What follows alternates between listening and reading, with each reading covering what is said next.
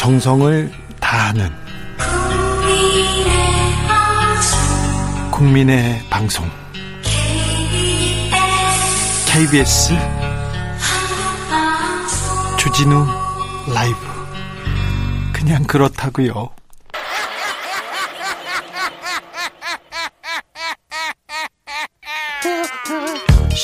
발로 뛰는 기자, 탐구하는 기자, 세상의 질문을 마구 던지는 기자, 기자가 본 오늘의 세상 기자들의 수다.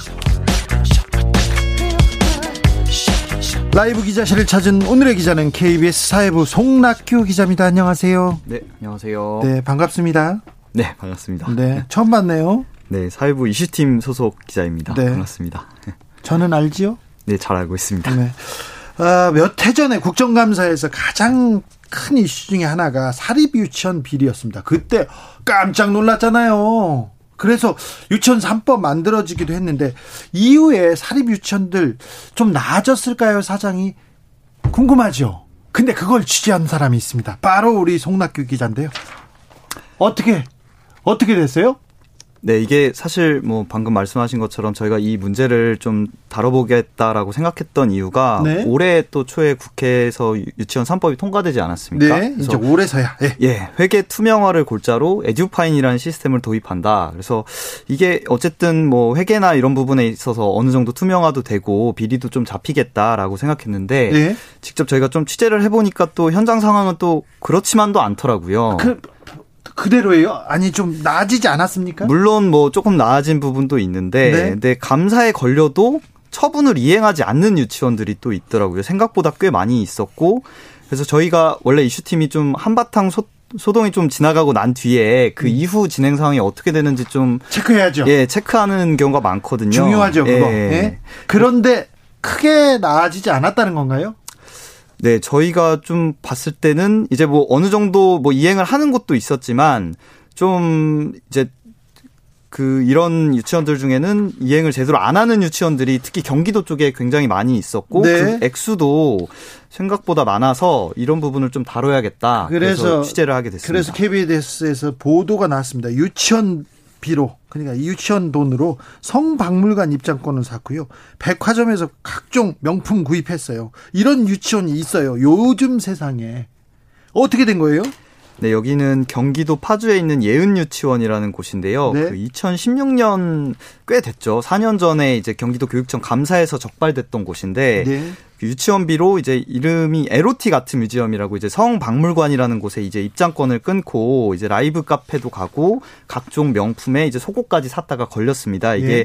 제가 직접 가봤는데 여기 이 Erotic Art Museum이라는 곳을 네. 근데 여기가 19세 이상 성인만 입장이 가능한 곳이더라고요. 유치원생들이 갈 일은 없잖아요. 그렇죠. 이게 여기가 사실 이 자체가 문제라기보다는 유치원 비로 갔다는 게 문제고 간 날짜도 저희가 확인해 봤더니 이제 평일이더라고요. 그래서 평일에 그럼 누가 갔어요?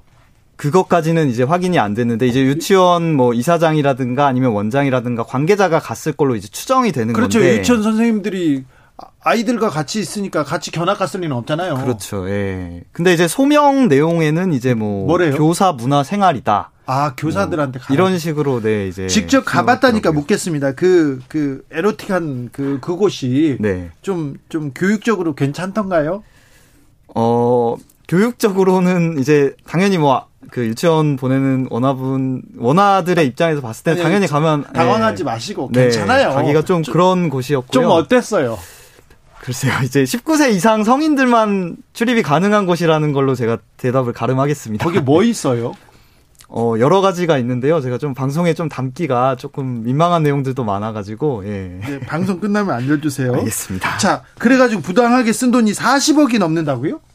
네, 40억 원이 넘는데요. 이게 총 41억 원입니다. 이게 41억 원을 이제 결국은 돌려줘야 되는 건데 잘못 썼으니까 부당하게 썼으니까 또내 내놔야죠. 국고에 이제 돌려주거나 아니면 예. 학부모들에게 이제 반환을 해야 되는데 올해 8월 기준으로 아직까지 한 푼도 반환을 안 하고 있습니다. 아니 이렇게 돈을 함부로 썼으면 유치원비를 함부로 썼으면 교육청한테 걸렸으니까 어떤 교육청에서 그러면 처분이라도 내렸어야 될 거 아니에요? 예, 처분은 이제 당연히 경기도교육청에서 내렸고요. 이런 예. 부분을 이제 잘못했으니까. 예. 이제 그 재정 조치를 내렸습니다. 크게 세 가지인데요. 유치원 회계로 다시 보전해라. 예. 그리고 국 고로 환수해라. 그러니까 교육청에 반납해라. 마지막으로 이제 학부모 부담금에 대해서는 환급해라. 이렇게 세 가지 재정 조치를 내렸는데 그랬더니요. 근데 앞서 언급한 예은 유치원 같은 경우는 이제 4년이 지나도록 계속 버티기로 일관하고 있습니다. 이제 감사 결과가 잘못됐다면서 행정소송을 걸었거든요. 이제 불복하는 소송을 지난해 걸었고 이게 아직 재판이 진행 중입니다. 이런 유치원이 많습니까? 제대로 저기 부당 사용한 유치원비 환, 환급하지 않고 이렇게 버티거나 그런 유치원이 많습니까? 총 액수는 얼마나 됩니까?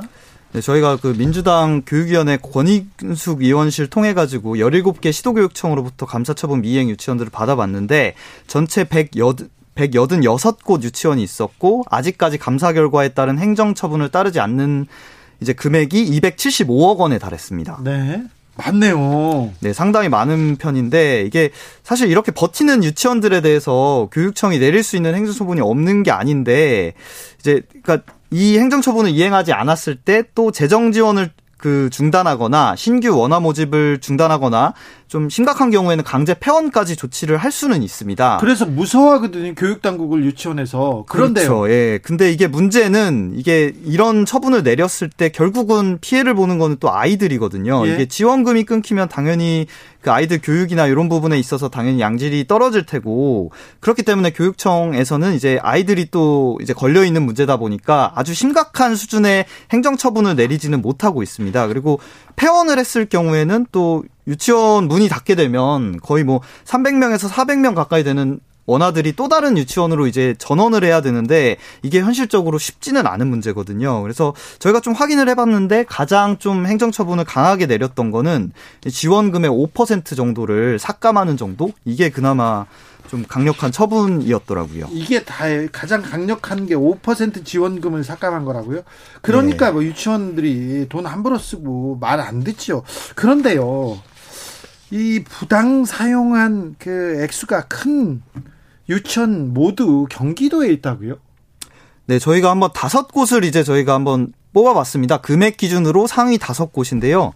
먼저 일단 파주 예은 유치원 아까 말씀드렸는데 41억 원으로 1위를 기록했습니다. 네. 유치원 돈으로 명품 쇼핑하고 성 박물관 가는 것 말고도 이사장 명의의 어학원과 거래했다고 해서 이제 이제 올렸는데 회계 장부에는 그 이, 그런 내용이 없었고 증빙 자료가 전혀 없다거나 뭐 이런 허술한 내용들이 있었고 이걸 이사... 다 합쳐 보니까 네. 41억 원에 달했고요. 이 사장 누구예요? 이사장이 이제 광모 목사라고 경기도 성남에서 이제 소재한 이제 목사님. 교회 목사입니다. 네. 왜 목사님들은 법을 좀 어, 그리고 이런 규칙을 우습게 보는 경향이 있는지도 모르겠습니다. 아주 일부 목사님은 그렇, 그렇습니다. 예, 뭐 다 그런 건 아니에요. 2위는요, 2위. 예, 2위는 이제 수원에 있는 숲속 반디 유치원이라는 곳이 있었는데. 얼마나, 얼마나? 21억 원이었고요. 예. 네, 3위 시흥 궁전 유치원은 12억 원을 이제 부당하게 썼다가 적발됐는데. 네. 근데 여기 이 두 곳이 이제 좀 특수 관계로 의심되는 곳이더라고요. 이제 교육청 공무원 통해서 저희가 취재를 해 보니까. 아, 원장이나 뭐 이사장이요?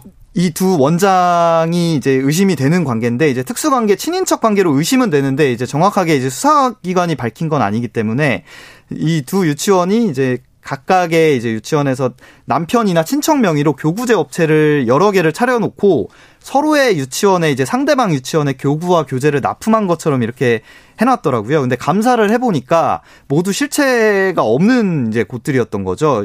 이거를 뭐 전문 용어로 가장 거래라고 하는데 쉽게 풀면은 이제 그런 거래가 있었다라고 했는데 실제로는 거래가 없었던 곳들이라고 보시면 됩니다. 가장 거래 사기죠, 그냥. 그렇죠. 그러니까 거짓 거짓 지금 전표를 만들어 놓고 돈을 빼갔다는 거 아닙니까? 맞습니다. 자, 네. 4위로 넘어가 봅시다. 네, 4위는 이제 경기도 고양에 있는 이튼 유치원인데 이튼 유치원. 네, 금액은 10억 원 정도를 부당하게 쓴 걸로 적발됐는데요. 어디다 썼대요? 어디다? 쓴 거는 이제 벤츠 리스, 이제 원장 명의 차량에 이제 벤츠 리스를 하는데 이제 돈을 썼고 예. 그리고 근무도 하지 않은 이제 원장 친척에게 급여를 줬다가 감사에 적발됐습니다. 요거 많아요. 원장 이사장 친척한테 네. 친척한테 급여 주고 그냥 선생님 이름으로 올려놓고 자 5위로 갈까요? 5위는 파주의 예일 유치원인데요. 여기는 네. 아까 말씀드렸던 1위 예은 유치원과 설립자가 같습니다. 아까 광, 말씀드렸던 광 목사님 네, 광모 목사가 이사장으로 있는 곳이고요. 네. 역시 유치원비로 고급 명품 양, 양복을 사거나 이제 유흥업소나 이런 노래방 등을 갔다가 감사에 적발됐습니다. 아, 이거 뭐 잘못됐잖아요. 잘못했는데 정부에서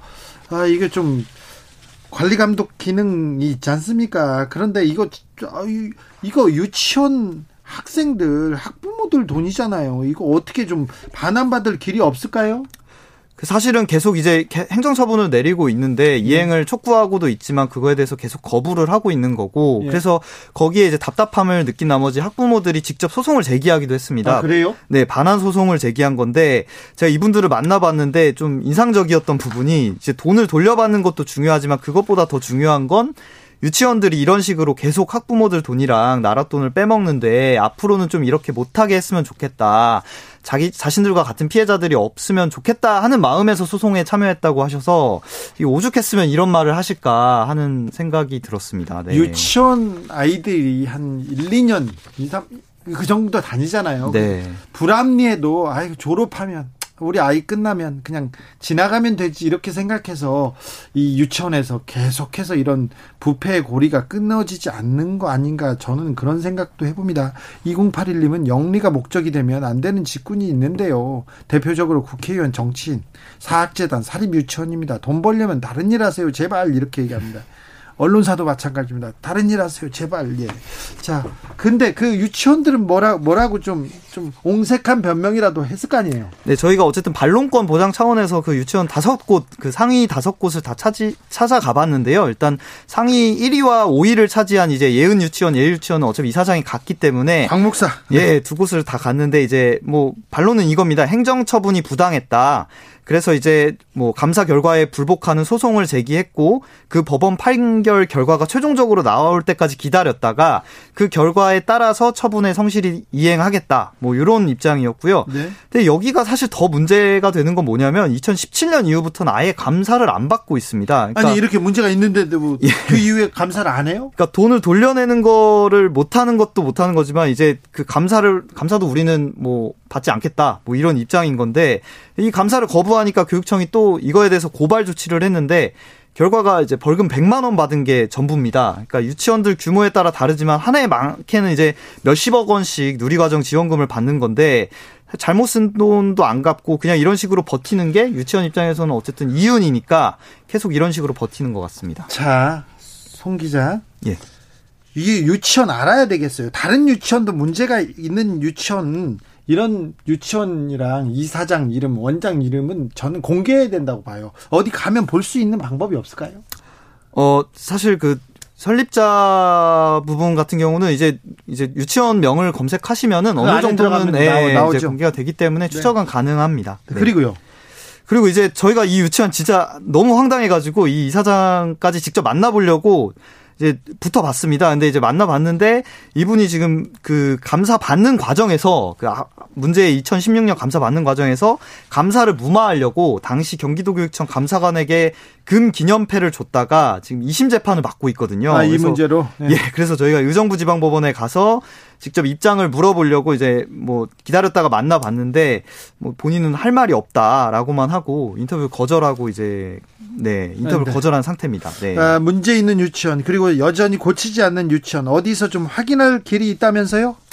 예, 저희가 일단 KBS 홈페이지에 미이행 유치원은 어디 라고 이렇게 검색을 하시면 제일 상단에 나오는 기사를 클릭하시면 확인할 수 있는데요. 꼭 이렇게 해야 됩니까? 미이행 유치원은 어디 이렇게? 어 이렇게 하면 이제 상단에 제일 이제 분류가 나오기 때문에 네. 네 검색하기에는 제일 좀 좋을 것 같고요. 그럼 좀 문제 유치원들의 목록이 쑥 이렇게 네, 나오나요? 저희가 지역별로 미이행 유치원들 목록이 나오는데 이제 적발 내용, 수용 또는 불복 여부 그리고 이행을 거부한 건지 이행을 지금 진행 중인 건지 표기를 했으니까 참고해 주시면 좋을 것 같습니다. 어제 이 기사가 나왔는데요. 그래서 화제가 됐는데 또 후속 보도 어, 추가 보도 예정돼 있습니까? 예, 오늘 9시 뉴스에서 추가로 보도를 이어나갈 예정이고요. 오늘 안 그래도 이제 경기도 교육청이나 이제 몇 군데 교육청 상대로 국감이 열렸습니다. 그래서 예. 이 문제가 또 나왔기 때문에 저희가 그 부분에 대해서도 다루고 또 이거와 별개로 또 이제 저희가 실제로 이게 그러면은 교육청에서 형사 책임을 위해서 고발 또는 수사 의뢰를 하는데 이게 검찰에서 얼마나 처벌이 됐을까에 주목을 해봤는데 그거 중요해요. 그거 예, 확인해 보세요. 이제 125건 정도가 저희가 취합을 했는데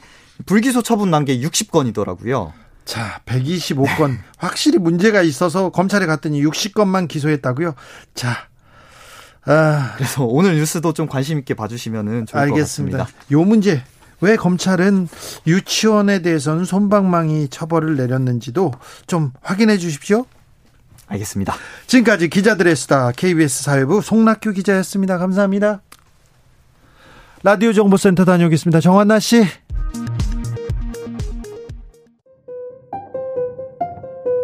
정치 피로, 사건 사고로 인한 피로, 고달픈 일상에서 오는 피로. 오늘 시사하셨습니까? 경험해 보세요. 들은 날과 안 들은 날의 차이. 여러분의 피로를 날려줄 저녁 한 끼 시사. 추진우 라이브.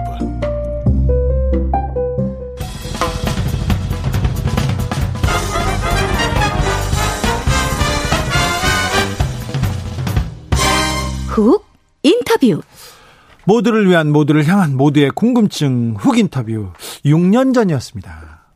MTM이라고 들어보신 적 있는지 그분이 큰 학교를 차렸다고 하는데 그래서 빌딩도 지었다는데 결국 국회의원 3명이 구속됐습니다. 입법 로비 사건이었는데요.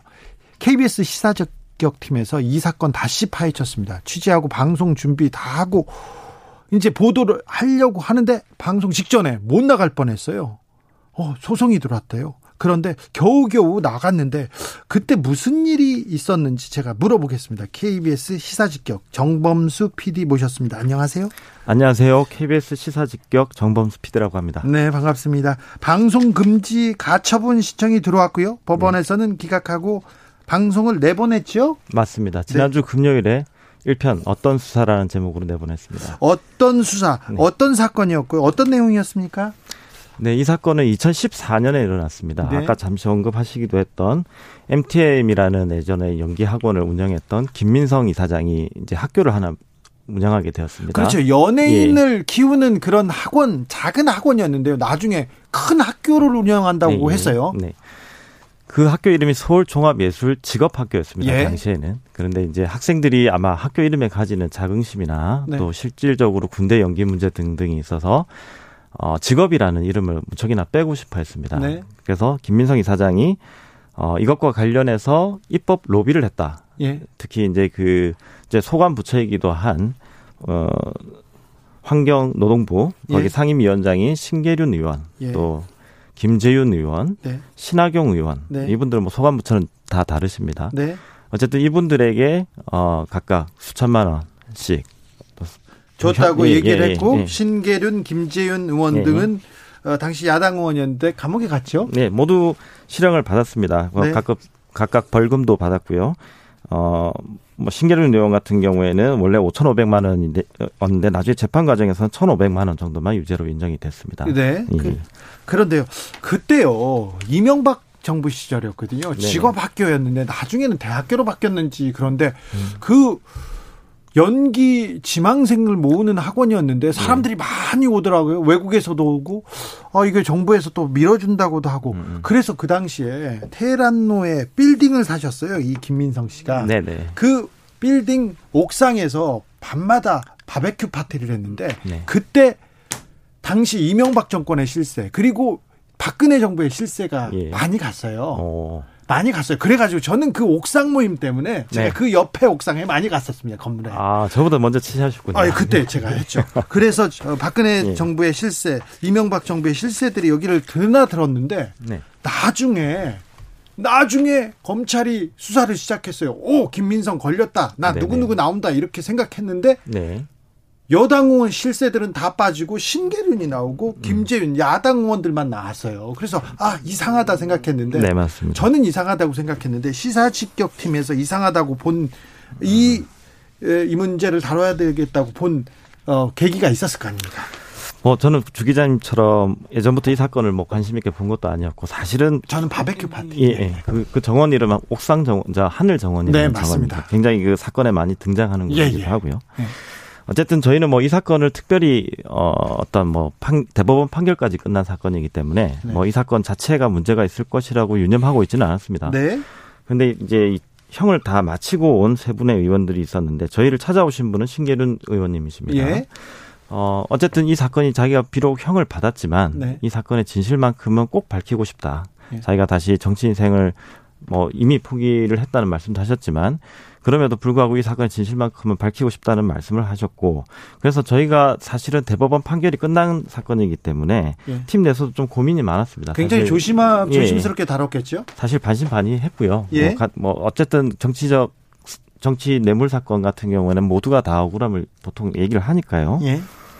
어쨌든 그래서 일차적으로 그 세 분에게 다 같이 인터뷰를 했습니다. 예. 그세 분이 지금 근데 그뭐 만나거나 같이 친분이 있거나 이런 상태가 아니에요. 각기 형도 다 다르게 받아서. 예.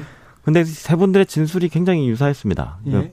그러니까 예를 들면 그 당시의 상황은 전부 맞다. 뭐 어느 날 몇 시에 어디서 누구를 만나고 그런 자리에 단 둘이 있었던 경험들도 있었고 뭐 그런 이제 진실 위에다가 어떤 그 가공의 사실이 더해졌다라는 주장들을 하셨고요. 예. 그 다음에 형을 마치고 온 뒤에 특히 신계륜 의원, 그 다음에 김재윤 의원 이분들에게 김민성 씨가 자, 발적으로 찾아왔습니다. 예. 찾아와서 뭐 신계륜 의원 같은 경우에는 정말 만나자마자 눈물도 흘리고 뭐 앉지도 못할 정도로 눈도 못 마주치고 이런 상태에서 어 정말로 잘못했다. 자신이 어쩔 수 없는 상황에서 그러한 일을 했다 라는 발언들을 했다고 신계륜 의원님은 저에게 처음으로 말로 전해 주셨죠. 근데 뭐 신계륜 의원님은 뭐 그 상황을 녹음하거나 이러지는 않으셨어요. 아 그래요? 네. 근데 김재윤 의원을 만났는데 김재윤 의원은 이제 이게 혹시나 이제 자신의 진실을 밝히는데 혹시나 도움이 되지 않을까. 예. 그래서 이제 뭐 녹음을 하셨던 아, 모양입니다. 아, 예. 그래서 이 녹취록이 저희 방송에 나갔죠. 아, 그렇군요. 예. 근데 뭐 김민성 이사장이 그 신계륜 의원 만났을 때도 그렇고 김재훈 의원을 만났을 때도 그렇고 어 구체적으로 어떤 것을 나에게 잘못했느냐, 심지어 진실을 말하라는 얘기에도 그 얘기에 끝내 답은 하지 않습니다. 네. 뭐 예를 들어 자기가 어쩔 수 없는 상황 속에서 위증을 했다 이렇게 구체적으로 얘기하지는 않지만 그 굉장히 의미심장한 말들은 많이 합니다. 어떤 뭐. 어떤 말이 나왔습니까? 음 아까도 말씀드렸듯이 그 당시 상황에서는 어쩔 수 없었다. 예. 그다음에 짜, 짜 맞춰진 틀에서 예. 이런 말도 하고요. 어 음, 평생 죄인으로 살 수밖에 없다. 어, 그리고 정치라는 것이 참 무서웠다. 이런 얘기 등등을 합니다. 사실 근데 이것이 정확하게 무수, 무엇을 뜻하는지 이런 것들은 뭐 단정하기는 어렵죠. 그래서 예. 어쨌든 저희가 촬영을 아 취재를 들어가는데 네. 이런 그 정황적인 이야기들 그다음에 이런 녹취들 그다음에 어 당시 이제 제 대법까지 났으니까 그 판결에 대해서 존중은 가지고 있습니다만 네. 그 당시 재판에서 다루어지지 않았던 뭐 다른 이제 정황 증거들 그다음에 저희 방송에서도 일부 나가기도 했습니다. 어 그리고 새로운 증언자들 예. 그다음에 혹은 그 당시에도 이미 진술을 했지만 어 논의 단계에서부터 배척됐던 사람들 네. 뭐 그런 사람들 등등을 만나면서 저희가 이 사건을 다시 한번 해봐야 되겠다. 예. 예, 그렇게 생각했죠. 연예인 을 꿈꾸는 사람들한테 그 연기를 가르쳐주는 학원을 하던 분이셨어요. 네. 맞습니다. 여의도에서 조금맣게 하다가 테헤란로에 갔는데 아마 테헤란로에 엄청나게 큰 빌딩을 두 채 가지고 계신 걸로 저희가 알기로 조금 더 있는데 제가 정확하게 채수까지는 모르겠지만 네. 두채 이상이 있습니다. 예, 예. 그리고 그러니까 언제부턴가 어떤 엄청난 부를 쌓으셨어요. 근데 그때 교분이 있는 사람들은 다 국민의힘 쪽이었죠. 그때 여당인 이명박 대통령 측근, 음. 박근혜 대통령 측근이었습니다. 그런데 그 김민성 이사장 학교에서 문제가 발생하자 검찰이 수사에 시작됩니다. 수사가 시작됩니다. 그리고 김민성 이사장을 부르고 압수수색이 시작됐습니다. 그리고 나중에는요. 그런데 검찰이 수사를 다 해서 정관계 로비를 한다고 했는데 나중에 보니까 입법 로비 사건으로 이 신계윤, 김재윤만 이렇게 이게 이렇게 전환됐어요. 그러니까 이게 몸통은 사라지고 다른 건로 별건으로 네. 이렇게 수사를 마친 거 아니냐는 의혹을 저도 그때 가지고 있었는데 네, 네. 검찰 수사가 조금 이상했어요. 이상하지 않았습니까? 저희가 방송에서도 다루었는데 어쨌든 그 언론에 이제 브리핑된 자료들이나 네. 저희가 이제 확인할 수 있는 자료들은 어쨌든 판결문이나 진술서 등등에서 발췌해서 인용할 수밖에 없는데 당시의 수사는 2014년 6월 16일 날 예. 교비 횡령 혐의를 받던 뭐 아까 말씀하신 대로라면 벌써 몇 년 전부터 계속 네. 이제 그 교비 횡령 사건은 알려져 있었던 건이기도 하고요. 어쨌든 6월 16일 날 교비 횡령 사건이 있었기 때문에 압수수색을 받습니다. 예. 그래서 이 압수수색에서 나온 게 3억 여 원의 현금 및 상품권이었고요.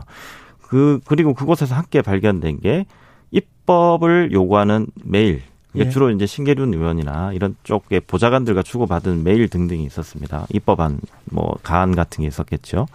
그래서 이 현금과 입법안이 있으니까 입법 로비를 한 것이 아니냐라는 추궁 끝에 김 김민성 전 이사장이 어쩔 수 없이 내가 대답을 했다. 원래는 예. 교백령 수사를 하고 있었지만 그래서 내가 그 갑자기 7월 7일에 국회의원들 3명을 진술을 하게 됩니다. 예. 그래서 저희가 이제 어쨌든 방송에서 가장 크게 다루었던 것은 이 진술의 신빙성에 대한 것이었습니다. 예. 이 진술의 신빙성이 정말 어 본인의 양심에 의해서 어 어떤 그 교비 횡령 사건에서 나온 이 단서들 때문에 어 어쩔 수 없이 털어놓은 것인지 네. 아니면 그 이면에 어 이미 뭔가 검찰에서 이미 진행하고 있던 정치적 사건 이미 진행되고 있던 정치인들에 대한 수사 사건의 어떤 그런 미리 확보된 증거들을 가지고 이 진술을 어 얻어낸 것이 아닌가 예. 그런 의혹을 제기했습니다. 그것은 뭐 저희가 단정하기는 어렵고요. 네. 그러면 이 진술은 앞에 진술이랑 뒤에 진술은 많이 다르게 되는 거죠. 그러니까 앞에 진술은 어, 자신이 어떤 그 실제로 뭐 이 자연스러운 수사 과정에서 교비 행위 수사 과정에서 검찰이 확보한 증거를 가지고 원래 표적 수사를 하던 것이 아닌 것이 이렇게 드러나게 되는 것이고 하나는 이미 진행되던 사건이 있었는데 거기에 김민성 사장이라는 사람이 이 사람이 굉장히 아까도 말씀하셨듯이 약점을 많이 가지고 있지 않습니까? 예. 예. 이런 부분을 활용해서 받아낸 진술일 수도 있다. 이런 의혹을 제기한 것이죠. 시사직격 Made in 중앙지검. 네. 자, 검찰에 가서 이 사건의 본질이 좀 바뀌지 않았을까 하고 그때 무슨 일이 있었는지 검찰 수사를 따라가는 그리고 그 증언을 따라가는 그런 보도였어요. 그런데 이걸 가처분 신청 못 틀게 했습니까? 누가 그랬어요? 검찰에서 그랬습니까? 그러니까 저희가 처음 이 김민성 이사장을 처음에는 저희가 이제 굉장히 많은 말씀을 드리 어, 저희가 이제 정성을 들여서 네. 어, 설득을 좀 해보려고 했습니다. 김민성 이사장을 예, 예, 뭐 진실을 알고 있을 뿐이라고 생각이 되기 때문에 예. 그런데 그게 6월 말이었습니다. 6월 예. 말이었는데 그 뒤로 어 그때 저희가 한 2분여 정도 마주쳤었는데 그때 당시 하신 말씀은 너무나 많은 사람들이 엮여 있고 뭐 피디님도 아시다시피 제가 이 상황에서 어떠한 말도 할 수 없고 뭐 등등의 뭐 말씀을 좀 비추시다가 전화를 주겠다라고 말씀을 하셨는데 그 뒤로는 뭐 어쨌든 종적을 감추셨어요. 연락이 안 되고 방송 금지 네. 가처분 신청을 했습니까? 그게 한 3개월 좀 됐죠. 근데 방송을 3일 앞두고 어 3일 앞두고죠. 저희가 10월 9일에 방송이 됐으니까 네. 6일 날 이제 가처분 신청이 들어왔고 음 그때서 이제 입장을 밝히시는 셈이 됐습니다. 어쨌든 네. 저희가 가지고 있는 질문에 대해서 전면 부인을 하고 계시긴 합니다. 네. 예. 검찰이 왜 그랬을까요? 왜 그 본질을 놔두고 다른 수사를 했을까요? 그런데 따라가다 보면 블랙리스트 사건과도 연결된다고 신계륜 의원 전 의원은 주장하고 있죠? 네, 이건 신계륜 의원께서 이제 저희가 질문을 드렸죠. 그렇다면 네. 이런 네. 기획 수사라면 네. 왜 당시에 본인께서 블랙리스트가 되신 것인가? 아, 네. 아 저기 표적의 대상이 되신 네. 것인가? 라고 했을 때 몇 가지 이제 예를 들어주신 것 중에 하나가 이 블랙리스트 사건. 실제로 이제 윤희상 평화재단, 윤희상 재단의 이제 이사장이시기도 했으니까요. 문화예술계 블랙리스트였기 때문이기도 하고 자신이 이제 어 노무현 전 대통령 예, 그 비서실장 예, 경선 캠프에서 비서실장을 한 예. 경험 등을 어 뭐 이렇게 추론을 하셨습니다. 예. 네. 자, Made in 중앙지검. 그런데 0756님 질문입니다. 그 당시 검사가 누구였어요? 음, 뭐 저희 방송에 이미 나온 내용이기도 해서요. 예, 예. 예. 어, 지금 현재는 세월호 특수수사단 단장을 맡고 있는 임관혁 검사. 네, 맞습니다. 네. 주임 검사라고 하죠, 보통. 네. 부장이고요. 아, 음, 왜 지금 이 방송을 해야 되겠다 이렇게 생각하시고 Made in 중앙지검을 만드셨습니까? 그렇게 또 이걸 가지고 또 의혹의 시선을 가지고 있는 사람도 있습니다.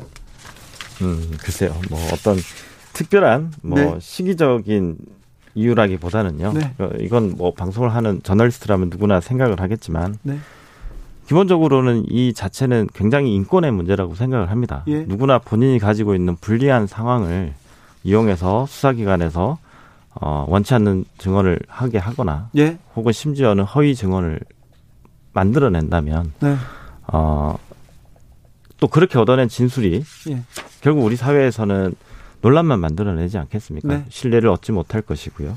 검찰 수사가 좀 그런 측면이 있었습니다. 그때 좀 예. 의아했어요. 저는요 굉장히 의아했어요. 음. 그때 그 테헤란로 그 빌딩에서 하늘정원에서 많은 일이 있었거든요. 음. 거기 드나드는 사람들이 굉장히 많았는데, 오 그 사람들은 하나도 안 나오고 다른 사람만 나온다. 왜 그랬을까요, 검사님? 자, 이거 Made in 중앙지검 편이 1편은 방영이 됐죠? 네, 맞. 2편, 속편이 나옵니까? 네, 안 그래도 지금 뭐 한창 제작 중에 올라왔는데요. 네. 내일 2편이 나가게 됩니다. 제목은 두 개의 비망록입니다. 두 개의 비망록이요? Made in 중앙지검 두 개의 비망록. 내일 2편이 방송된다고 합니다. 네, 기대가 됩니다. 지금까지 시사 직격의 정범수 PD였습니다. 감사합니다. 감사합니다. 교통정보센터 다녀오겠습니다. 김한나 씨. 테이크아웃 시사 나왔습니다. 오늘도 하나 챙겨가세요. 주진우 라이브.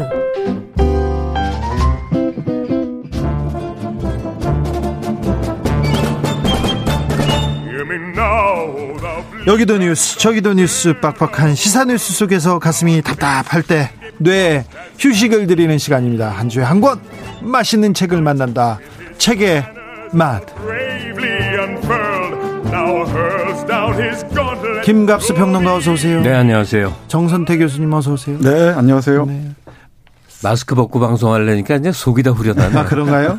네. 1단계로 우리 국민들이 잘 해주셔가지고 1단계를 유지하고 있습니다. 아, 많이 쌀쌀해졌습니다. 요, 요즘 어떠십니까? 가을인데. 한가을입니다.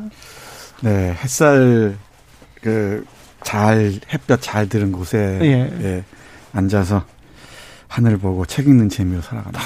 아, 너무 좋죠. 네. 정말 좋아요. 아, 바람은 쌀쌀한데. 쌩그랗죠. 예. 벌써. 아, 또 볕은 이렇게 따갑고요. 네. 아이고 좋아요. 지금 저는 며칠 남았어요.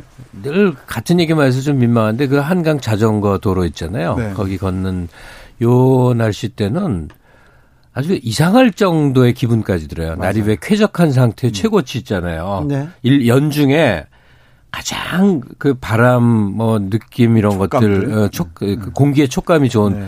그 상태인데 좀 전 늦은 시간에 이제 걷는데 강아지랑 같이 이런 날씨를 1년에 한, 한 텀에 맞이하는 것도 좋은 거구나. 왜냐하면 음. 여러 덥다가 춥다가 이러다 맞이하잖아요. 음. 늘 1년 사시 이런 날씨면 이렇게 좋은 거예요. 걸, 좋은 걸 모르겠구나. 음. 네.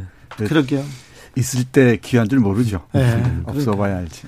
아, 지금 가장 좋을 때입니다. 자, 오늘 만나볼 책은 어떤 책이죠? 정선태 교수님이 추천을 하셨습니다. 네, 오늘은 오랫동안 아껴왔던 책 중에 한 권 골랐습니다. 네. 어, 소설가 권여선의 장편 소설 토우의 집입니다. 토우의 집. 네. 네. 권여선. 레몬. 맞습니다. 가장 사랑을 믿다. 예, 네, 네. 레몬이 뭐 상을 많이 사고 하고 요새 좀 네. 네. 핫하죠. 조, 네, 좋은 소설들이 많아요. 소설 집 들도 좋고요. 예. 장편 소설로는 데뷔작이 푸르른 틈새고 네. 레가토 이른바 후일담 문학이라고 하는 레가토가 있고요. 제가 보기엔 토우의 집이 제일 좋은 것 같습니다. 토우의 집. 네. 네. 왜 이 책을 선택했는지 저는 금방 알겠습니다만. 네. 일단 어, 재밌습니다. 재밌습니까? 재밌고 가장 그이 중요한 장점은 문장이 탄탄하면서도 너무너무 맛있다는 거예요. 네. 잘 지고 맛있는 문장. 그리고 어, 요즘 작가들과 좀 다르게 일상을 넘어서서 역사적 상상력과 연결된다는 것, 만난다는 아, 것. 그것 좀 주목할 그렇죠. 만한 것 같아요. 네. 지금 젊은 작가들이 사실은 그 과거 역사 어떤 또 사건에 이렇게 그 저기 두 발을 딛고 있는 것보다는 좀 발랄함 그리고 그렇죠. 깜찍함 이렇게 가는데 좀 어찌 보면 좀 가벼워지지 않나 이런 생각을 가끔 하거든요. 발랄해서 음. 좋지만 또 이렇게 또 역사 사건 뭐 어디에서 가져오는 그런 것도 힘이 있지 않습니까? 근데 제 오랜 습관이 영화를 보거나 무슨 소설을 읽거나 할 때 사전 정보를 전혀 안 본 상태로 이제 불쑥해요. 네. 불쑥 접한다고. 그래서 아, 오늘 이 방송도 뭐 해야 되니까 할 얘기지만 제가 이 소설을 처음에는 특별한 감회가 없이 그냥 그 이북 음. 다운로드 받아서 지금 예. 끝에 좀 남았어요. 이렇게 읽고 있는 중이었는데 그 아주 미묘한 감정이 하나 드는 게 있는데 이게 굉장히 슬픈 우리 역사가 담겨지는 소설이란 걸 모르는 채. 네. 네. 그 너무나 재미있는 그 맞아요. 70년대 달동네 네, 열세 식구가 새 들어서 사는 집에 그 구성원들 특히나 7살짜리 음. 여자의 남자의 네. 딴 집이죠. 네. 둘이서 비, 비밀스러운 모의도 하고 스파이 놀이. 걔 엄마가 음. 돈 꾸러 다니는 음. 또 점집 아줌마 얘기, 음. 걔 그러니까 그냥 왜 달동네 오글보글한 얘기를 시간은 1970년대고요. 사막산 아래 삼벌레 남 네. 마을인가요? 그리고 네. 완전히 한국인만 이해할 수 있는 말만 있죠. 네. 네. 예? 사막산도 삼벌레 마을이 되는 게 그 이렇게 네. 이렇게 하는 그 구부리 구부리 이게 저 한국어를 외국에서 배우면 죽어도 못 깨닫는 그렇죠. 그 어감이 있거든요. 뚜벅이 할매, 박뚜벅 뭐 어떻게 알아요? 하여간 그래서 너무너무 재미있게 읽고 나가다가 이게 너무 엄청난 그 아픈 역사랑 마주치니까 작가의 소명이기도 하고 능력이기도 하나 아, 그 사건이 없이 그냥 이 달동 얘기만 행복하게 즐겼으면 하는 그 이상한 마음을 음, 느꼈다는 있죠. 얘기예요. 네. 우리 주 기자께서 젊은 작가라 했는데 권여선 작가는 젊은 축에는 안 속. 아, 그, 그렇죠. 50대, 50대 아, 그러네요. 후반이니까 네. 벌써. 그런데 그 늦게 데뷔한 편이어서 한 40대 작가들과 함께 거론이 되기도 하죠. 그래서 그런가 봐요. 음, 음. 이상문학상을 탄 것도 2019년인 것 그렇죠. 네. 늦은 편. 그래서 최근에 음. 각광을 받고 있어서 네. 저는 젊다고 이렇게 생각했는데 아 맞다. 음. 나이가 저보다 많았어요. 그래서 젊은 작가들의 큰 흐름이랄까 경향 같은 게 있습니다. 네. 어, 우리 대학원생들하고 얘기를 해봤더니 아좀 비루한 일상들의 초점을 많이 맞춘다면은 어, 그 일상이 역사적 상상력으로 비약하거나 이런 네. 소설들은 찾아보기는 쉽지 않죠. 물론 김수미나 또 편혜영이죠. 그 천운영의 작가들 있긴 하지만 한강도 있고요. 네. 한강도 있고요. 음. 근데 권여선 작가는 이 문장에서부터 역사적 상상력까지 뭐 하나 예, 실망시키지 않는 아, 것 같습니다. 네, 네, 네. 그러니까 소설은 활자를 글자를 읽음으로 해서 느껴지는 쾌감이 우선이거든요. 맞습니다. 이 비평을 할 때는 이제 서사 구조라든지 의미 분석이라든지 들어가지만 독자 입장에 대해서는 그러니까 이거는 매우 이제 탁월한 작가로서의 탁월함이 네. 우선적으로 돋보이는 것이죠. 네. 얘기 속에 그 조밀한 얘기 속에 그냥 사람을 확 빨려들게 하는 것. 그러니까 네. 정 선생이 책을 끝내셨으니까 한 몇 분 좀 읽어보면 그 느낌이 확 올 것 같아요. 우진주님께서 둘째 딸 원희가 혹시 권여선 작가 자신인가요? 궁금했어요. 이렇게 얘기하는데 자 책 속으로 들어가 보겠습니다. 네, 이 문장의 맛 몇 군데만 보겠습니다. 그 뚜벅이 할배 아까 말씀하셨는데 뚜벅이 할배 걸음걸이를 묘사하는 부분입니다. 뚜벅이 할배의 걸음은 뚜벅뚜벅이라고 밖에는 표현할 수 없었다. 인간의 관절이 아니라 관절이 아니라 기계의 관절이 행하는 운동처럼 보이는 그의 걸음은 이미 통과해 버린 허공에 마저 그 흔적을 뚜벅뚜벅 남기는 그래서 보는 사람의 뇌리에도 그 독특한 움직임이 고스란히 각인되는 아무리 보고 있어도 질리지 않는 걸음이었다. 음. 아, 걸음걸이를 허공에 새기는 거 보십시오. 네. 아, 절묘하죠. 그리고, 어, 이, 세댁이죠, 세댁. 어, 영, 영희와 원희 엄마. 엄마. 세댁이 옷 입는 장면이 있습니다. 좀 살쪘으니까 이제. 안 채워져 갖고 예, 안 채워지는데 간신히 그 진회색 스커트를 입었습니다. 네. 입고 나서 취하는 포즈를 어떻게 묘사하는지 보겠습니다. 진회색 스커트는 조금도 흘러내리지 않았다. 세댁은 기분 나쁜 동물을 만지듯 양손으로 엉덩이를 쓰다듬고 아래, 아랫배를 툭툭 쳤다. 그새 몸이 이렇게 불다니.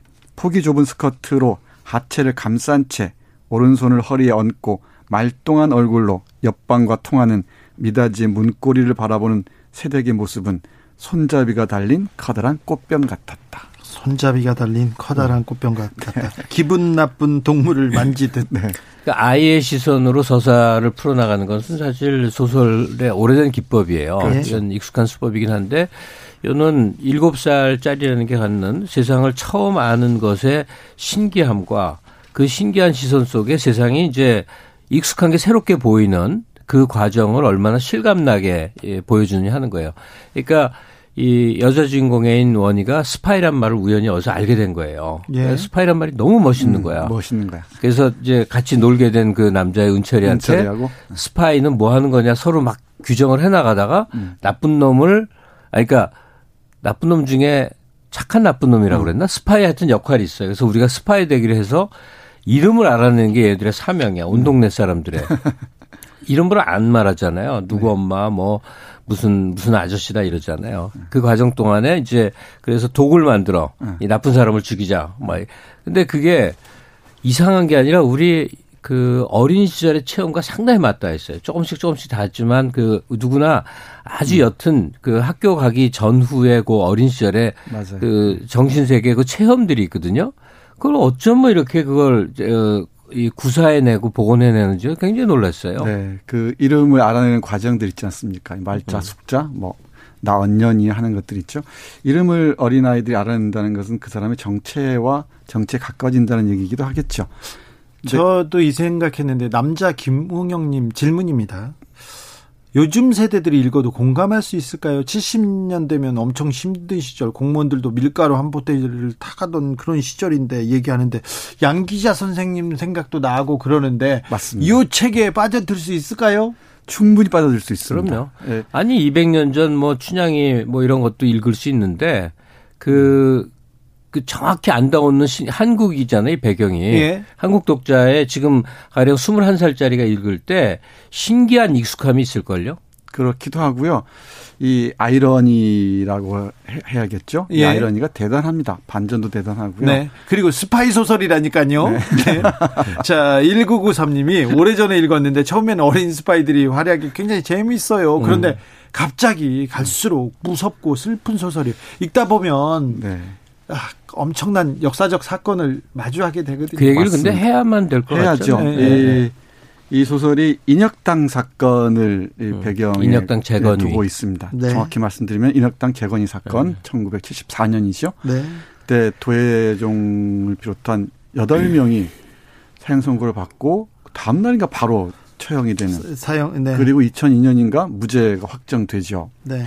그 정말 야만의 시대 국가 폭력에 의해서 어, 처형당한 정말 비극적인 사건을 배경으로 하고 있는데 그 사건의 내용을 거의 드러내지 않아요. 네. 그이 아이 눈에는 안바바와 다섯 명의 도둑 이런 챕터가 하나 있는데 자기 아버지 안덕규라는 사람이 안바바고 음. 거기 찾아온 노인들 뭐 육식 이런 사람들이 이제 그 도둑놈처럼 나오는데 그 사람들이 뭔가 뭐 반국가적인 것을 한 것처럼 보이죠. 예. 그러니까 식모가 도둑갱이라고 표현을 하니까 그 그렇죠. 그 말을 도둑이라고 이해했고 응. 그래서 이상하게 왔다 갔다 하는 아저씨들이 알리바바와 다섯 도둑이라고 이제 꼬마는 이해를 한 거죠. 이 름을 짓는 거죠. 음. 근데 어느 날 어, 회색 그 양복을 입은 안기부 직원이겠죠. 직원에게 끌려 아버지가 끌려가서 비참한 모습으로 주검이 되어 돌아옵니다. 그러니까 이 인혁당 사건 웬만하면 다 아시겠지만 하여간 그 당시 뭐 그 후로도 그랬지만 이 국가 폭력이라는 거죠. 그러니까 사회를 꽉 그러니까 노동계를 잡아야겠다. 학생 운동하는 조짐을 막아야겠다 할 때 사건을 하나 만들어서 빵 간첩단 사건 같은 거를 잡아놓으면 다들 찔끔하고 이제 고개 숙이는 그런 분위기가 있으니까. 1970년대, 80년대는요. 네. 어, 여당, 정부 여당이 좀 곤란한 일이 생기지 않습니까? 사건을 대, 만드는 거예요. 대형 간첩단 사건이 터집니다. 근데 이거는 대표적인 인혁당 사건도 대표적인 건데 사건이죠. 잡아다가 그냥 하루 만에 죽여버린 거예요. 네. 그 몇 명이었더라? 그 여덟 명이 바로 그냥 네. 죽여버렸어요. 음. 그리고 우리는 그게 이제 역사 속에 남은 사건이지만 가령 그 가족들의 이후의 삶은 어떻겠는가. 그렇죠. 이걸 이 소설에서 아주 아주 뼈저리게 그려내고 있는 거죠. 네. 가족들도 네. 그렇고 주위 특히 이제 마을 사람들도 그렇고요. 아, 근데 빨갱이란 말 나오자마자 마을이 마을 사람들이 뿔, 뿔뿔이 흩어지게 되죠. 예. 가족은 말할 것도 없습니다. 특히 세대의 이 상황을 보면은 정말 가슴이 저릿저릿합니다. 이, 그 죽어온 그 남편을 본 세대기 이런 말을 하죠. 예, 그이가 어떻게 죽었는지 알까요? 죽을 때까지 어떻게 견뎠는지 누가 알까요? 그의 몸이 성한 데가 없어요. 머리, 가슴, 팔다리, 손발 어디 하나. 어떻게든 구명 운동을 하려고 했었거든요. 예. 근데 그게 안 되고 어 그게 받아들여지지 않고 주공이 돼 돌아오죠. 그러니까 물어요. 그, 그 주인집 순분이 이게 아, 아주머니죠. 아주머니가 묻습니다. 이제 그만 둬라. 그 애들을 봐서라도. 그러니까 세대기 말하죠. 무서운데 멈출 수가 없어요. 저놈들이 멈추지 않으면 우리도 멈출 수가 없어요. 라고 하면서 끝까지 싸우겠다고 하는 장면들이 아무렇지도 않게 발화가 돼요.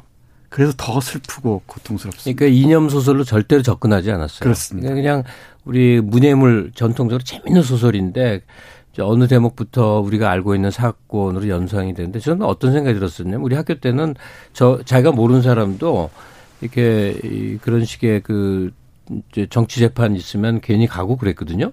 그러면 항상 제일 궁금했던 게 그 판사예요. 언도를 내리는 판사도 상식을 가졌으면 이게 그냥 아무나 무작위로 막 엮어 넣은 걸 뻔히 알겠는데. 고문 당한 것도 다 알잖아요. 네, 징역 3년씩 때립니다. 23살짜리를 감방에다 3년씩 쳐놔 아무 잘못이 없는 사람을 뻔히 아는데. 근데 심지어는 8명을 죽여요. 죽인다고. 그 판결을 그렇지. 내린 판사들이 있을 거 아닙니까? 야, 기가 막힌 일인데 그게 우리가 현실에서 다 겪어온 일들 아닙니까? 네. 그리고 그 가족들, 그 자녀들, 남아있는 사람들, 그 시대를 이렇게 우리가 지금 살고 있는 거죠. 가장 어둡고 잔인한 사법살인 사건으로 기록되죠. 어, 기록되고 음. 있죠. 근데 그 야만의 시절을 그리워하는 사람도 있긴 있는 모양입니다. 아, 그러게요. 네. 네. 이 소설의 제목이 토우의 집이잖아요. 토우가 흑 인형입니다. 네. 네. 이 세대에게 어, 두 딸 영희와 원의 동생이 흰데 이게 인형입니다. 인형. 인형을 사람처럼 대하는 거예요. 근데 이 나중에 이 인형을 사람들이 닮아가죠. 이 가족도 그렇고 그 문장이 이렇게 문장을 보면 이렇습니다. 씻지도 먹지도 않는 무의와 무기력의 나날이 계속되었다. 세댁은 어, 마음의 고를 솎아낸 듯 빠르게 늙어갔다. 마음의 고를 솎아낸 듯 빠르게 늙어갔답니다. 어머니의 얼굴이 진흙덩어리처럼 뭉개지는 걸 원은 시시각각 느낄 수 있었다. 그리고 엄마뿐만 아니고 원이도 그래요. 그, 그 정말 순진무구한 아이도 말을 안 하는 네, 원에게 사라진 것은 말뿐이 아니었다. 표정과 몸짓도 증발되었다. 원의 원은 생기 없는 얼굴로 느리고 뻣뻣한 동작을 했는데 그것은 동생 희의 모습과 놀랍도록 흡사했다. 동생이가 인형입니다. 근데 우리가 지금 이게 잘하고 있는 일인지 모르겠는 게 지금 이렇게 무겁고 슬픈 얘기를 해버리면 누가 요즘 분위기에서 그 무거운 얘기 싫어하거든. 근데 사실은 엄청나게 유쾌하게 재밌게 한반 가까이 흘러가는데 그 지금 사실 어떻게 해서 어떻게 말해야 될지 모르겠어요. 우리 가끔씩 무거운 얘기도 어, 드라마 보다 보면 웃다가 울다가 뭐 그런 거 있잖아요. 네. 이게 딱 그런 건데 음. 어, 읽는 과정 자체는 절대 그렇게 힘든, 아주 즐겁습니다. 네, 힘든 게 아니라는 네. 거. 네. 힘들어요. 네, 훌륭한 아, 네. 소설을 뭐 판단하는 기준이 여러 가지 있을 텐데 네. 저는 독자들의 기대를 가장 절묘하게 배반하는 소설이 뛰어나다고 생각해요. 자, 그렇게 반전이죠, 또 반전. 비극 이렇게 힘든 소설이 훨씬 또 가슴에 남아요. 그렇습니다. 어, 그러니까요. 네. 네. 아, 저는 저 인혁당 가족들 가족들하고 친분이 오래 있어 가지고요. 아, 그렇구나. 네, 취재하면서 그래 가지고 중간 읽다가 너무 힘들었어요. 그런데 네. 아무튼 엄청 훌륭한 소설이었습니다. 아하 님이 국가 폭력과 마을 이웃에서의 고립과 수군거림, 아, 이중 폭력 음. 얘기하는데 그러게요. 남겨진 가족들은 더 괴로워하면 살지 않습니까? 자, 다음 소설 어, 다음 어, 주? 네. 권여선의 토의 집은 여기까지 읽고요. 다음 책은 어떤 책으로 정하셨습니까? 시간에는 존 버거의 소설 킹 준비하고 있습니다. 뭐 바뀔지 모르겠습니다만은 킹은 개 이름입니다. 개 눈에 비친 노숙자의 모습, 도시의 어, 어두운 풍경. 네. 아주 재밌습니다. 제 추천서는 언제쯤 할까요? 이덕일의 이덕일의 네, 한국통사. 아 그거 공부하고 있다가 네. 공부하고 있다가 하자니까요. 네, 좀 분량이 이건 맘먹고 읽어야 되니까. 자, 지금부터 읽기, 예고합니다. 네, 읽, 읽기 시작하십시오. 이, 덕일의 한국통사. 네. 아, 자, 추천입니다. 아, 도울 선생님 노자책도 추천입니다. 자, 그리고 오늘은 권여선의 토우의 집 읽었습니다. 다음 주는 킹이요. 네. 네. 그러니까 한마디만 보태겠는데요. 네. 그 제가 굉장히 좋아하는 작가인데 밀란 쿤데라라고 네. 많이 아시겠죠. 그 쿤데라가 주, 하던 게 있어요. 도저히 영상으로 옮길 수 없는 소설을 쓰겠다. 음. 이게 글로만 읽어야만 느껴지는 세계가 있거든요. 네. 근데 결국 쿤데라 작품도 물론 영화로 만들어지긴 했는데 지금 우리가 감동의 세계를 맛보는 경로의 거의 8, 90%가 영상이에요. 영화나 드라마입니다. 근데 오직 글자로 이루어지만 음. 이루어지는 세계에서 온갖 희로애락의 감정이며 쾌락까지 그리고 슬픔까지 맛보는 체험을 하기에는 아주 뛰어난 글솜씨가 필요해요. 작가의 역량이라는 게 매우 중요하죠. 음. 언제부턴가 예, 신진 작가들이 스토리텔링 이 읽는 능력이 중시돼 버리는 바람에 그 글맛을 놓치는 경우들을 많이 봅니다. 근데 권여선 작가 오늘 토우의 집의 작가 같은 경우는 그런 한국어를 구사해서 사람에게 언어적 쾌감을 주는 절정의 한 작가라고 보시면 될 것 같아요. 네, 중요한 미덕이죠. 책에마 김갑수 평론가님 그리고 정선태 교수님 오늘도 감사했습니다. 네, 네. 고맙습니다. 김갑수 선생님 추천곡입니다. Fifth Dimension의 Aquarius Let the Sunshine 들으면서 주진우 라이브 마무리하겠습니다. 저는 내일 오후 5시 5분에 돌아옵니다. 지금까지 주진우였습니다.